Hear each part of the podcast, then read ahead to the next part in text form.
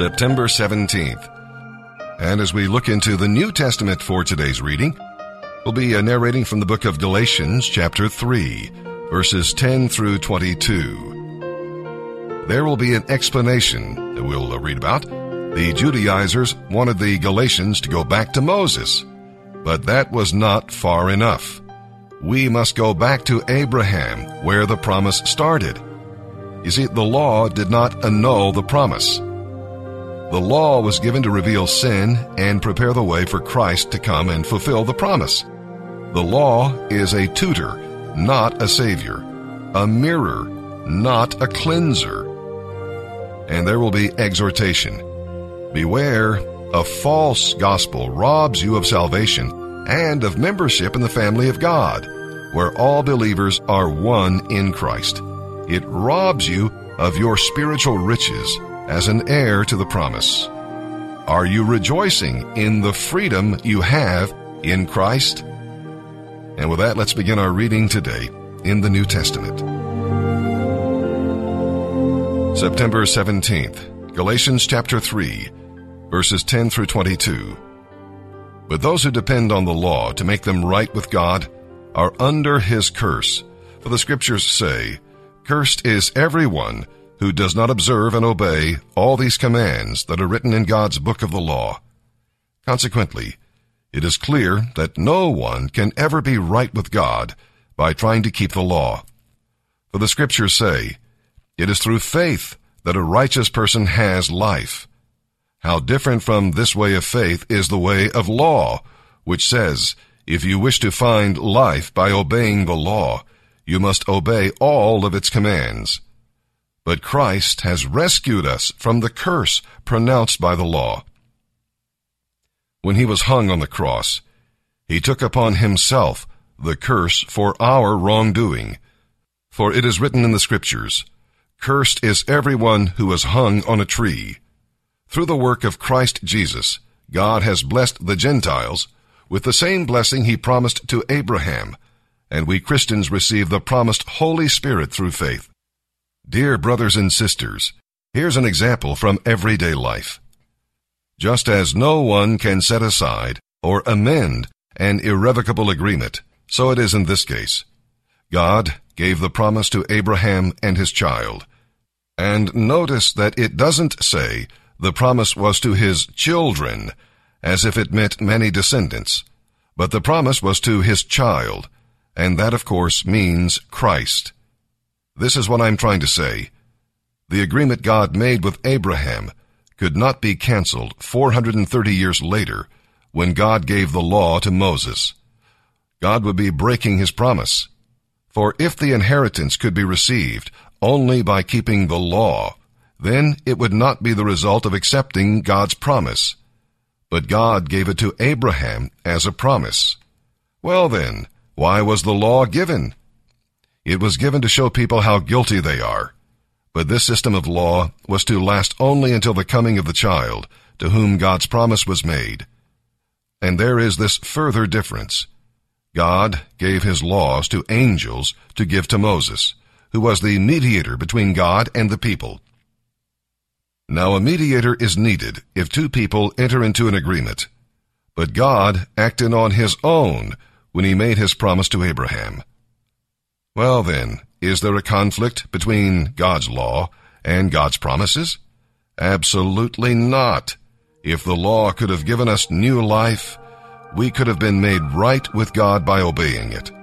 But the scriptures have declared that we are all prisoners of sin, so the only way to receive God's promise is to believe in Jesus Christ.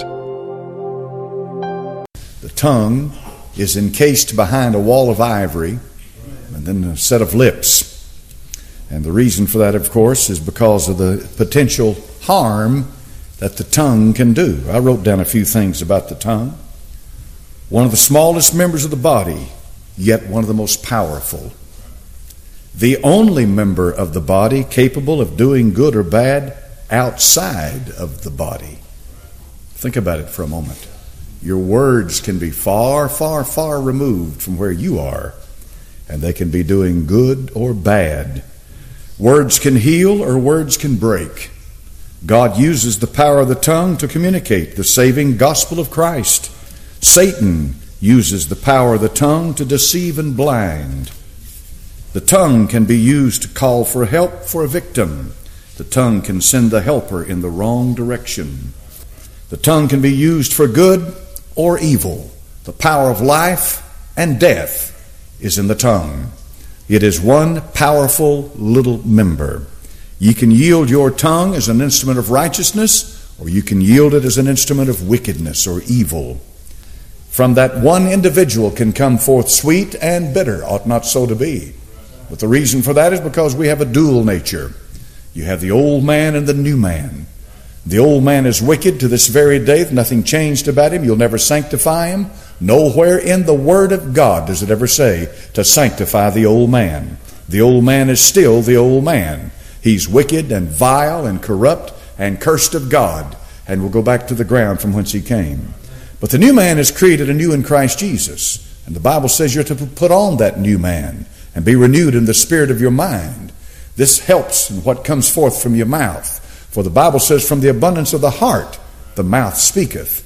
So, what is coming forth from your mouth? What are you saying? When we were kids, we said, Sticks and stones may break my bones, but words can never harm me. That's a lie. Words can do you a lot of harm. The fact of the matter is, you can break a bone and it'll heal, but you can break a spirit with a word and it may never heal. You can do harm with a word, with your tongue, and with your mouth that people will carry all the days of their life, all the way to their grave, and never forget it. You can break families apart and you can put them together. You can hurt children. You can bring, you can bring condemnation and woe down upon a child uh, by saying uh, hateful, hard things to it. Or you can comfort that child and try to give it a light in this old dark world that we live in. Your tongue can be used for good or for evil. The tongue, therefore, of an individual born again, grace of God, one who's living for the Lord, he knows exactly what words to use, how to use them, when to use them, because a word fitly spoken at the right time is worth an awful lot, folks. Proverbs chapter number 15 and verse number 2. Your Bible says this tonight The tongue of the wise useth knowledge aright, but the mouth of fools poureth out foolishness. We live in an age which made it a lot easier for the fool to manifest himself. I've never seen the like.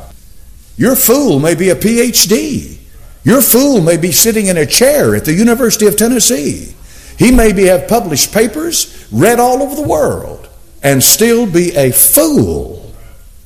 What is a fool?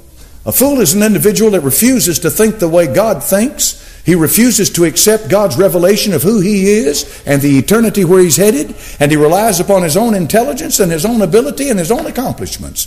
That's a fool.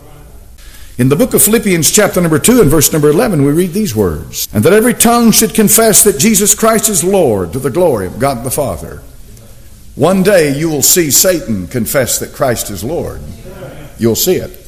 You'll be a witness to it firsthand. And he will confess that he's Lord to the glory of God the Father.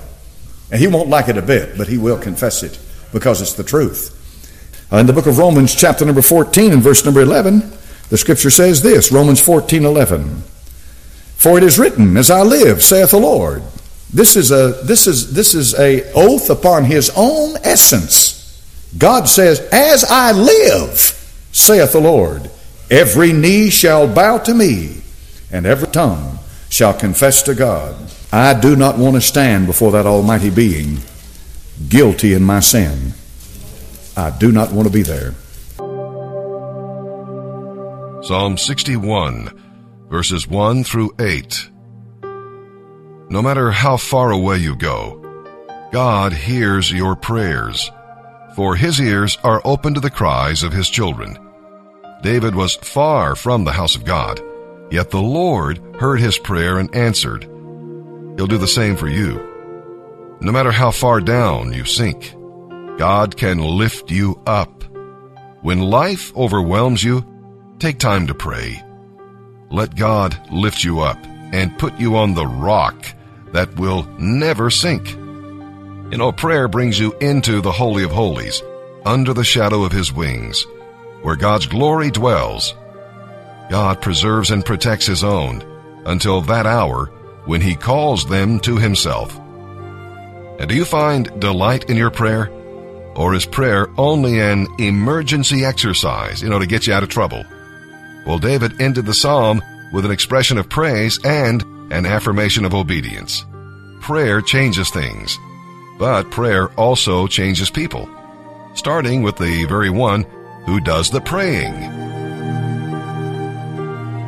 Psalm 61, verses 1 through 8. For the choir director, Psalm of David, to be accompanied by stringed instruments. O God, listen to my cry. Hear my prayer. From the ends of the earth, I will cry to you for help. For my heart is overwhelmed. Lead me to the towering rock of safety. For you are my safe refuge, a fortress where my enemies cannot reach me. Let me live forever in your sanctuary, safe beneath the shelter of your wings. For you have heard my vows, O God. You have given me an inheritance reserved for those who fear your name. Add many years to the life of the king. May his years span the generations. May he reign under God's protection forever. Appoint your unfailing love and faithfulness to watch over him.